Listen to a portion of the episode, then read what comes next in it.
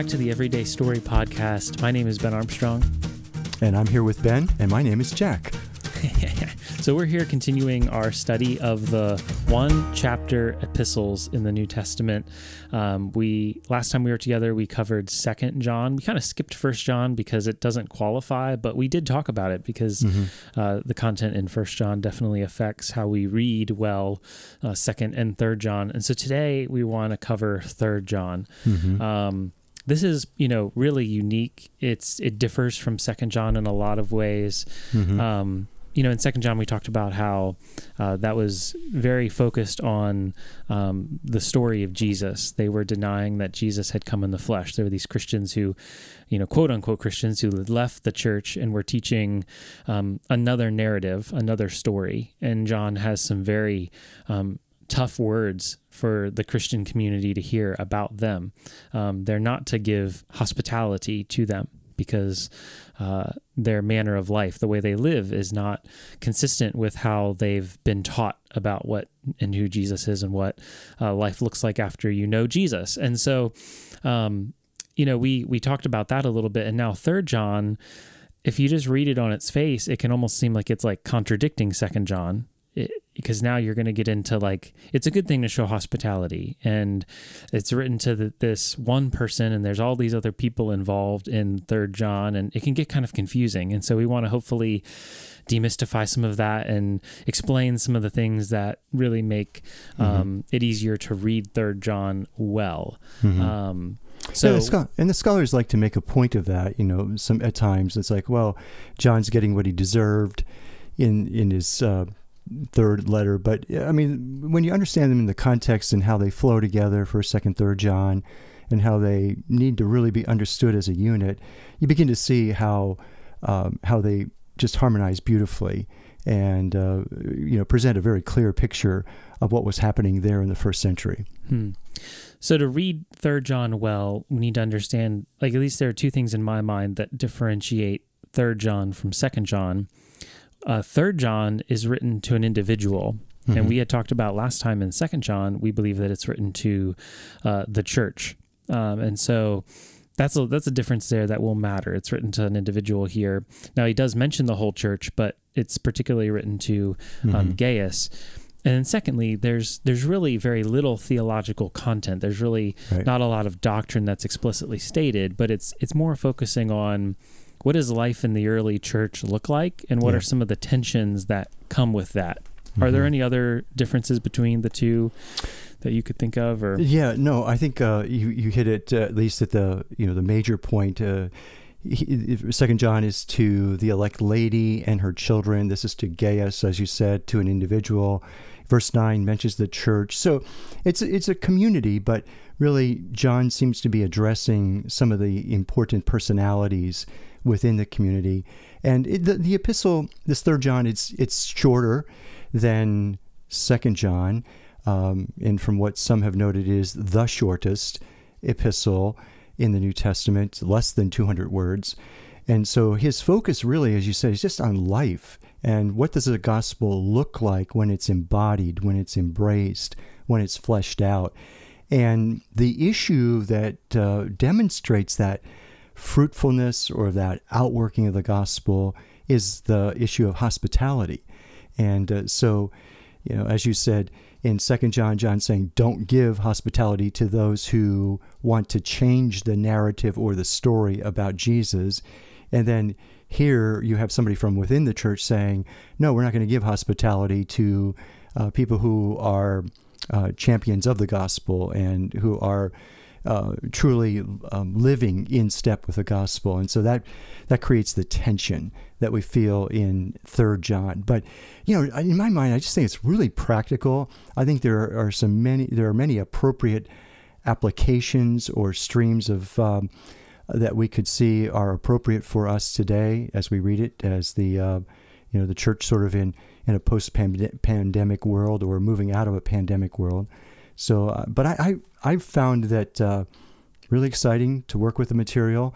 Lots of good stuff here, good challenges, and so we want to dig into it. So, how would you describe how the letter is structured? What are some of the big pieces of the letter of Third John? Yeah, it's pretty simple. You know, the letter it, the letter follows pretty much the pattern of a Greco-Roman uh, letter of the day. You know, your greeting, your closing, kind of the reason why I'm writing. Here's the problem. Here are some of the exhortations. But as I was thinking about it and just trying to visualize the um, the flow uh, for myself, I was thinking, okay, so it's really focused around people and the issue of hospitality. So the letter begins with this address to Gaius, and then John unpacks and speaks about how Gaius has been hospitable. Then he moves to Diotrephes, and he talks about how Diotrephes has been unwilling to show hospitality and lacks hospitality. And then we go to Demetrius, who is in need for hospitality or in need of hospitality. So, uh, you know, if you can visualize that sort of a flow, I think it's helpful. At least it works for me. People and hospitality. Gaius, he's a, a model of it. Diotrephes, he lacks it. Demetrius is in need of it. There's the story of second or third, third John in in just uh, kind of a concise way. So, you know, do we need to know who these specific people are to understand to read third john well? Like do we need to know yeah. who gaius is? Do we need to know who diotrephes is? Do we need to know who demetrius is? Do mm-hmm. we need to mm-hmm. know who john is? Um, and and can we know some of those things? Yeah. That's a great question ben. And of course as you know from just our back and forth talking about it that um, I mean, we want to know, we want to identify these people, we want to do a little bit of um, vetting on them, um, and that sort of thing. But ultimately, I think what we have in the letter is is sufficient to help us see and understand the author's intent. Uh, we can do our best to see where, like somebody like Gaius is mentioned, and it's kind of interesting. We were chatting a little bit about um, how Jobes, in her commentary, talks about Gaius and Demetrius, both mentioned in Acts 19. Um, Demetrius there was a little bit of a troublemaker uh, in Ephesus at the time. So, you know, that's not the same Demetrius that we're reading about here. But then Jobes goes on and says, well, could it be? I mean, could it be the same Demetrius? And could it be this is why Gaius needs to have this letter of commendation of Demetrius in the sense that he's not the same guy that uh, we have experienced from the past in Acts 19. Um, there's been a change, and he's uh, an ambassador for Christ in that sense. He needs some help, needs some support, and so uh, please give it to him. Hmm.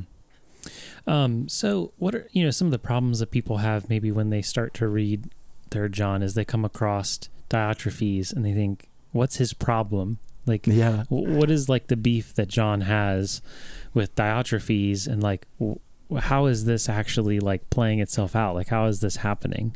Yeah. What is that actual issue? Um, is it you know based on some kind of doctrine? Is it based on like early church polity? You know, like what what's causing yeah. uh, this problem? What do you think? Yeah, well, and again, you know, what do we know from Demetrius, or excuse me, what do we know from the letter itself about Diotrephes? And uh, you know, what do we see? We see him, you know, obviously as a a, a, strong personality within this local community, and he seems to have influence over the community and perhaps some level of a following. But you know, it's just amazing. He's like he's like going to stand in opposition to the apostle John and um, so kind of reject authority. You had a great summary of all of the things about Demetrius, or excuse me, I keep saying Demetrius, sorry. We're talking Diotrephes. about Diotrephes. we are talking about Diotrephes yeah. and uh, who is in need of some help. So run through that summary again. That was really good. Uh, yeah, well, so yeah, if you, you just look through um, verses 9 through 11, I think I, I, I like the CSB, how it, how it translates it. Um, Diotrephes, who loves to have first place among mm-hmm. them, he doesn't receive our, like the apostles' authority. Um, he's doing works that are maliciously slandering. Mm-hmm. He's not, a, he's, but he's not satisfied with that. He refuses to welcome fellow believers. And I think there's where we get the key that like it's different than Second John. Mm-hmm. Um, he refuses to welcome fellow believers, but he even stops those who want to do that, and he expels them from the church. So you've got this pretty shady guy. So like Jobes summarized, like he doesn't receive exhortation from the elder. He publicly makes disparaging remarks about the elder. He doesn't welcome fellow Christians endorsed by the elder. He forbids those in his local church to welcome Christians endorsed by the elder, and he throws out those who do so.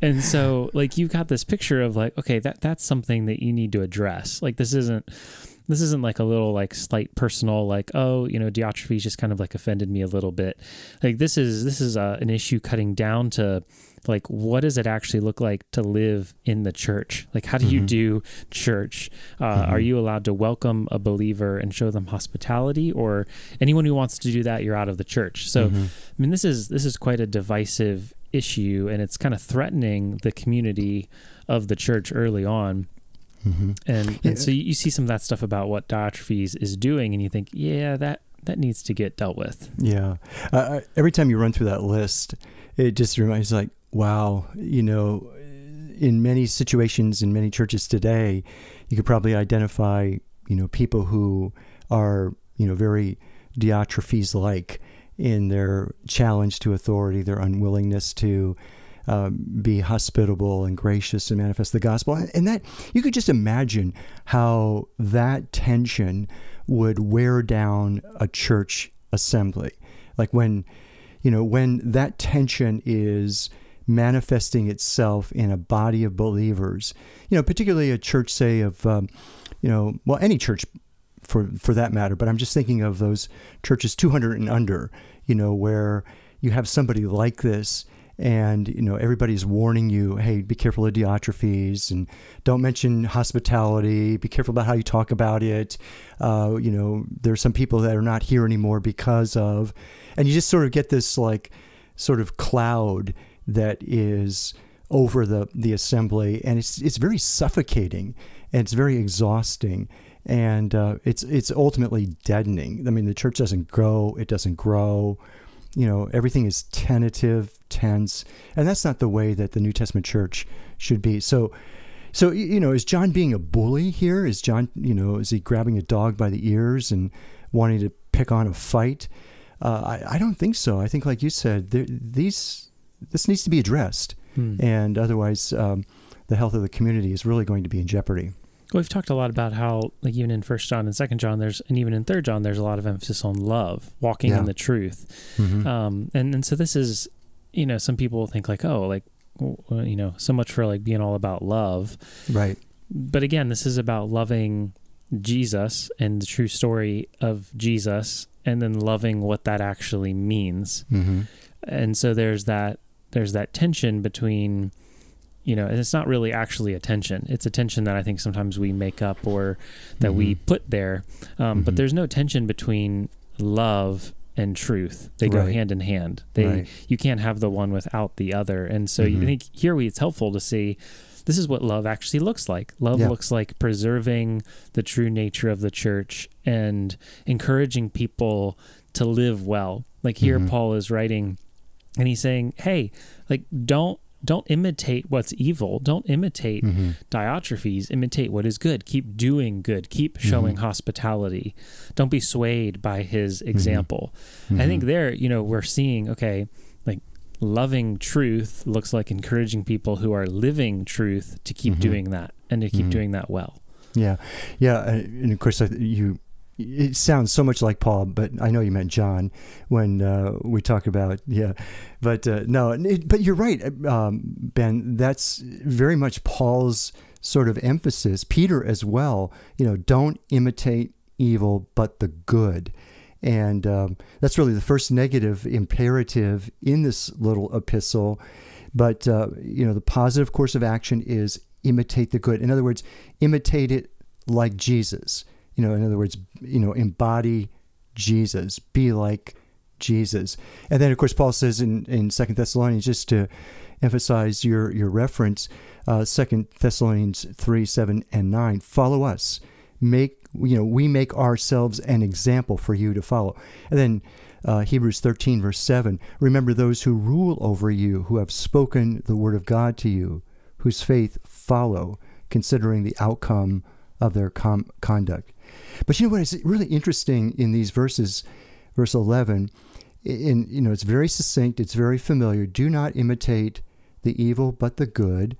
and then the ones doing good are out of God. They're like they come out of their their source, their root.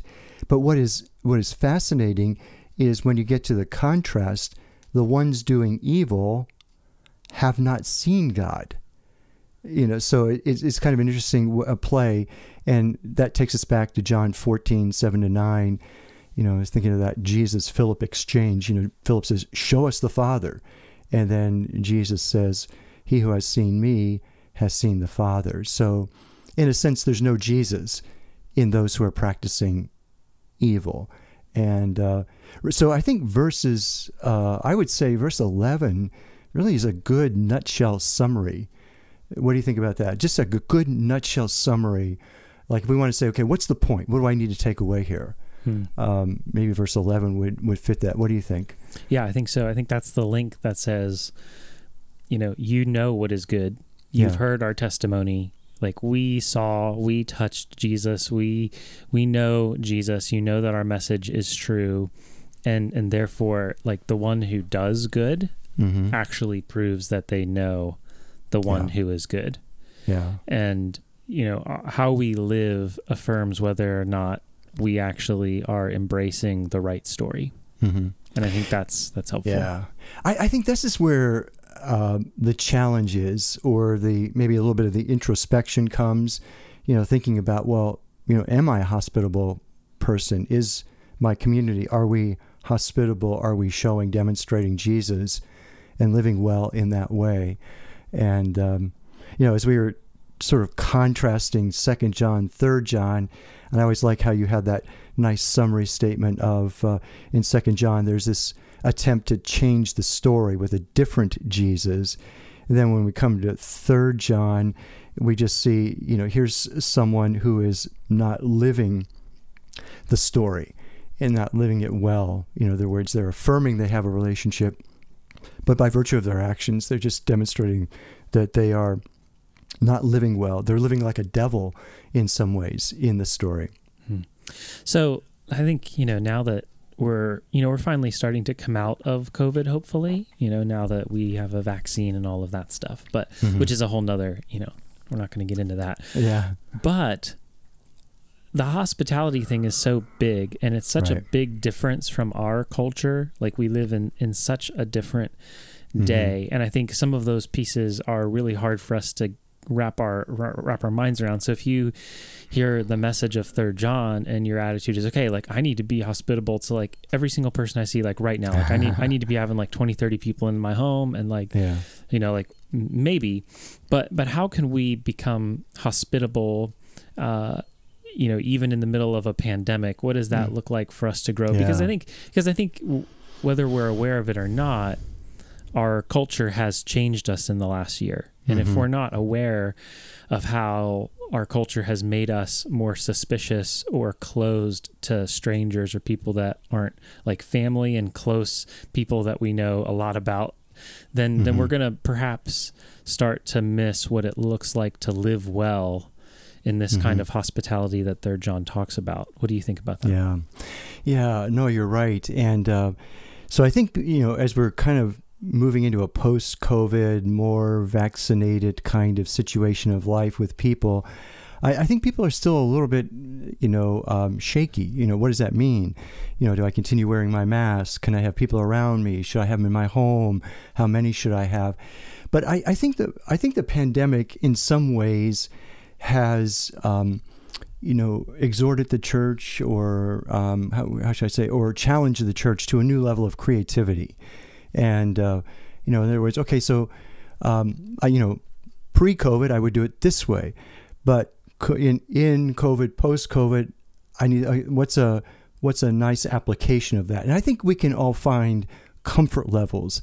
So I don't think when we think about hospitality, do we need to think in terms of entertaining the masses, but you know, handfuls of people, you know, build your bubble, you know, or build your comfort level and keep expanding your circle uh, as you feel more comfortable and uh, show that hospitality. But I think ultimately, what, what I like about um, all of this you know study that we've been doing about hospitality, particularly from the ancient world, is we're finding out that you know that hospitality is not entertaining our friends.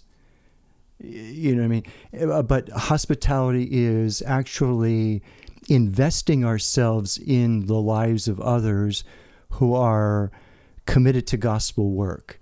And, you know, so it's like this investment of ourselves into the gospel work of another brother or sister.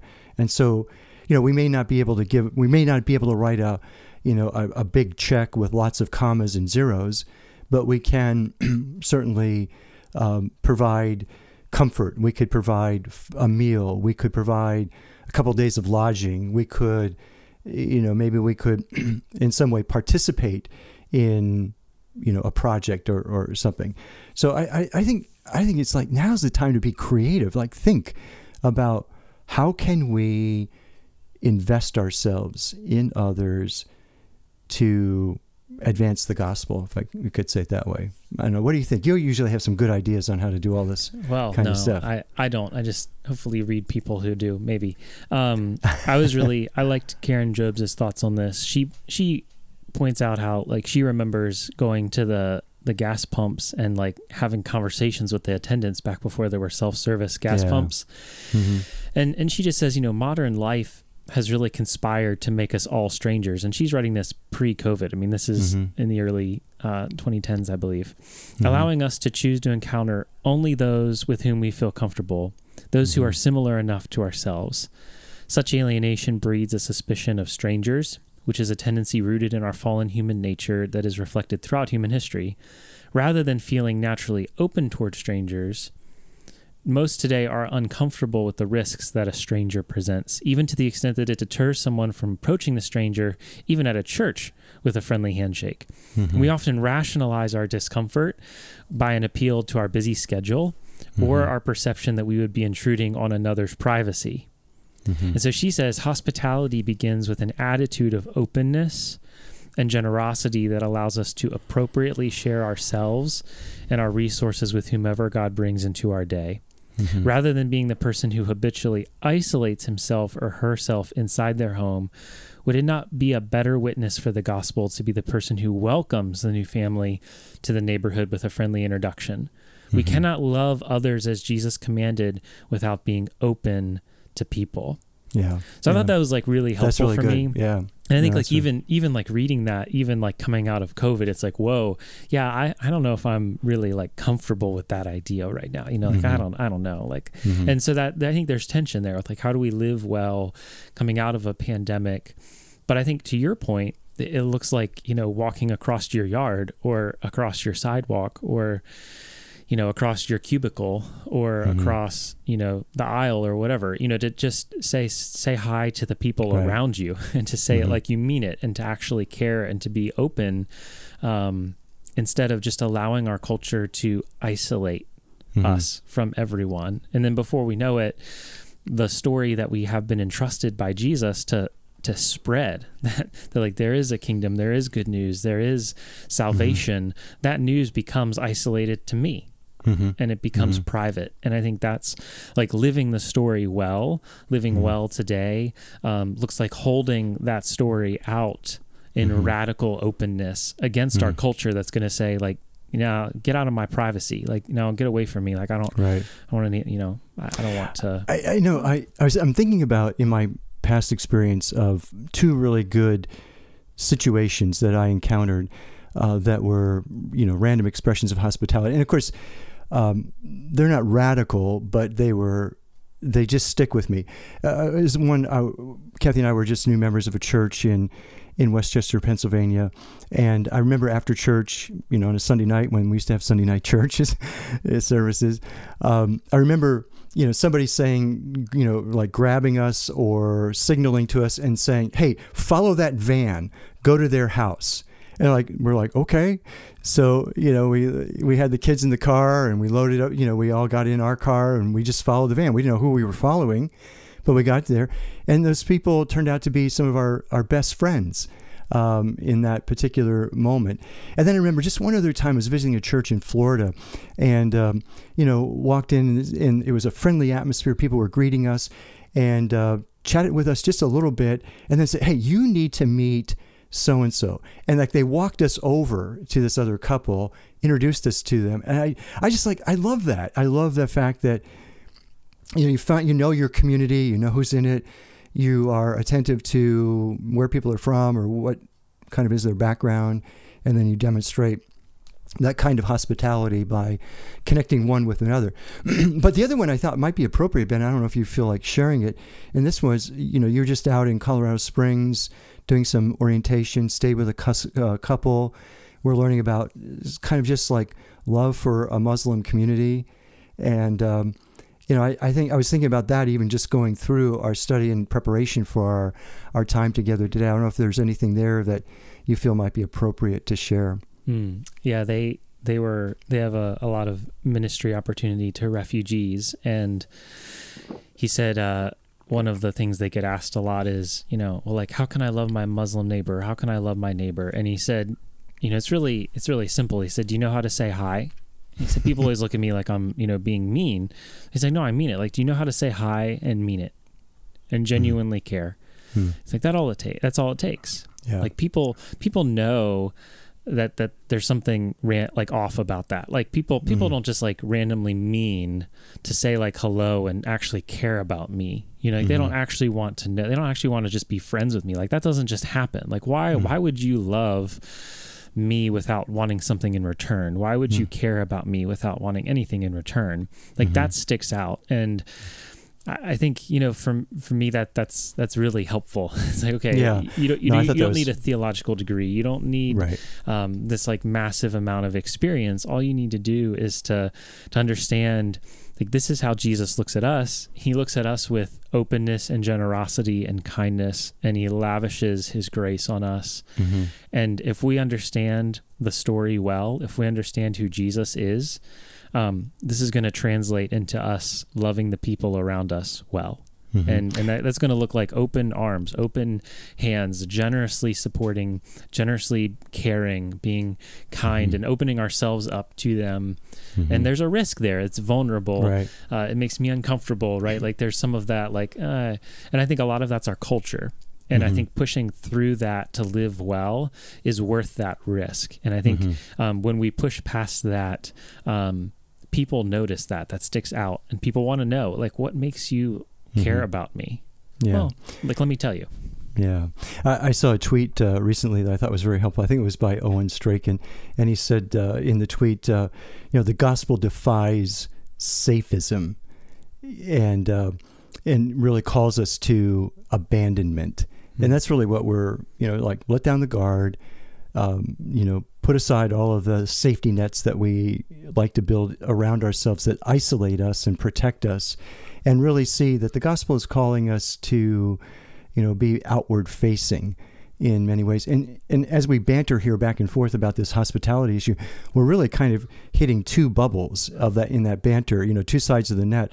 On the one side, we're talking about and I think which is the emphasis of Third John of um, caring for um, those who are servants of the Lord advancing the gospel. And then on the other side of the net, we're talking about the place of hospitality and evangelism, mm. you know, and just outreach and yeah. introducing people to Jesus. So it's kind of like, you know, it's the same thing, hospitality, you know, to show people who Jesus is, and then hospitality to partner with those who who know Jesus and are wanting to advance the cause in a particular place or within a particular kind of work. Yeah, I think some people will will see the letter of Third John and they'll think, man, like that's kind of discouraging how many problems there were in the early mm-hmm. church. Like that, yeah. man, that church was like really messed up. Like maybe, mm-hmm. man, that's just kind of discouraging. And I, I actually think seeing Second John and Third John and even First John and what we'll go on to look at in the other episodes we have coming is like the church is not perfect. It never has mm-hmm. been. And right. I think as we look around in our day, we see the Christian church, you know, even just in America, but you know, much less around the world. Um, the church has problems. Mhm. The church struggles. The church has issues. The church has things they have to look at and say, uh, "What do we do with this?" I don't know. There's some confusion here. I, I don't. Mhm. What does it look like to live well? What does it look like to steward the story of Jesus well? And Right. I think it's really encouraging that you have a church 2,000 years ago that was struggling with someone like Diotrephes and had someone like John to write to them and say, Mhm. no, keep keep knowing Jesus and keep doing good. Mhm. And that's that's the essence of of Christianity is believe Jesus and live well. Like Mhm. uh, live well in a consistent way with the fact that you know Jesus. And I think it's encouraging that here we are, like over 2,000 years after this Mhm. letter, this small letter is written, and like the gospel is still alive and active. Mhm. It's still Mhm. saving people. Um, it's transforming the way that we read the New Mhm. Testament and how we read the story of Jesus and how we live today, even in Mhm. you know coming out of a pandemic. Like Mm. this is this is encouraging. We have Yeah, it is. we have um, we have a history of the fact that there are problems in the church. We're not going to ever have a perfect church, Mhm. um, but we can continue to grow and learn uh, to to learn well and to live well Mhm. uh, in our day and age. hmm Yeah, I, I think uh, along that line, you see this. Uh, what what I found to be fascinating, sort of this developing image of the church as you work, as we work our way through these epistles, and uh, you know, you you begin to see some things in a little bit more of a concrete way. You know, leader in terms of leadership, in terms of members who seem to, you know, now, however we define membership, you know that is uh, you know something that we don't get a lot of specifics on, but there seems to be a sense of a community with leaders to whom they're accountable, and there's a there's an in and an out. You know, in other words, uh, so membership, at least from the second and third John epistles, we can say, well, there are people who are in this community and uh, need to be out of this community, or there are people who are in this community and not acting properly and not manifesting the truth. So you get this idea of a community, accountability, you know, proper beh behavior in it, and then even the the terms that uh, John uses, and you referenced that uh, particularly in um, uh, you know verse nine, where John says, "I wrote to the church about this situation with Diotrephes," and so. Uh, uh, but you're right. I'm encouraged as well, and, and of course, it's it, you know the church closer to the apostles had as many problems as the church furthest from the apostles and so you see that we're sinners definitely in need of uh, encouraging one another to live to love to walk in truth and to live well. And it, i think it really plays into the hand of our our podcast doesn't it uh, with this idea of you know we want to um, we want to read well we want to live well we want to learn well. And I, I like that opening that John uses in uh, where he says, "I, you know, I, I pray you prosper and are healthy, just as your soul prospers." I thought that's a great uh, pandemic sort of uh, introduction. You know, I pray you're prospering, I pray you're healthy, Mm. and I'm praying just as your soul prospers that Mm. you are you are doing well. Mm. And um, Yeah, and our encouragement to our listeners would be uh, John 11. Dear friends, do not imitate what is evil, but what is good. mm, Uh, mhm, the one who does good is of God, and the one who does evil has not seen God. So mhm. we encourage you um, to see God, to know God, and then to do what is good. And this Mhm. is this is God's will for us. This is how we Right. live well today. And Mhm. so that's good news. And uh, and we trust the Spirit to bring that about in us for His glory, and that our neighbors and our coworkers would see that Mhm. there's good there. I want to Yeah. know about that. yeah, praying for open doors, open mouths, you know, good opportunity, and and living well is is you know it's not um, it's not you know really this complex formula. It's just walking in the truth, living out the truth that uh, of this union with Christ, this gospel reality, this doctrinal body of truth that Jesus taught us, that the scriptures include in, for us, consistent from Old to New Testament, and this idea of just walking in the truth. So, lots of uh, lots of good stuff here. I hope that uh, our conversation has stimulated your interest to dig into this short epistle, and uh, and uh, you know learn it for yourself as Mm. well. Yeah, I think uh, next time we're together, we're going to move on to the letter of Jude. Yeah. And so that'll be a really fascinating study as we continue uh, Mhm. our series here on the one chapter New Testament epistles. That's right. Learn well, live well, and read well, and we trust that uh, by God's Spirit you'll you'll do that. And and uh, you know we leave you with that greeting that uh, John uh, had there, beloved. I pray that you may prosper in all things, and be in health just as your soul prospers. Original music for this podcast was created by John Horton. Our graphics were designed by Virginia Stroud, and this episode was mixed and mastered by yours truly. Thanks so much for joining us today, and we'll see you next time here on the Everyday Story Podcast.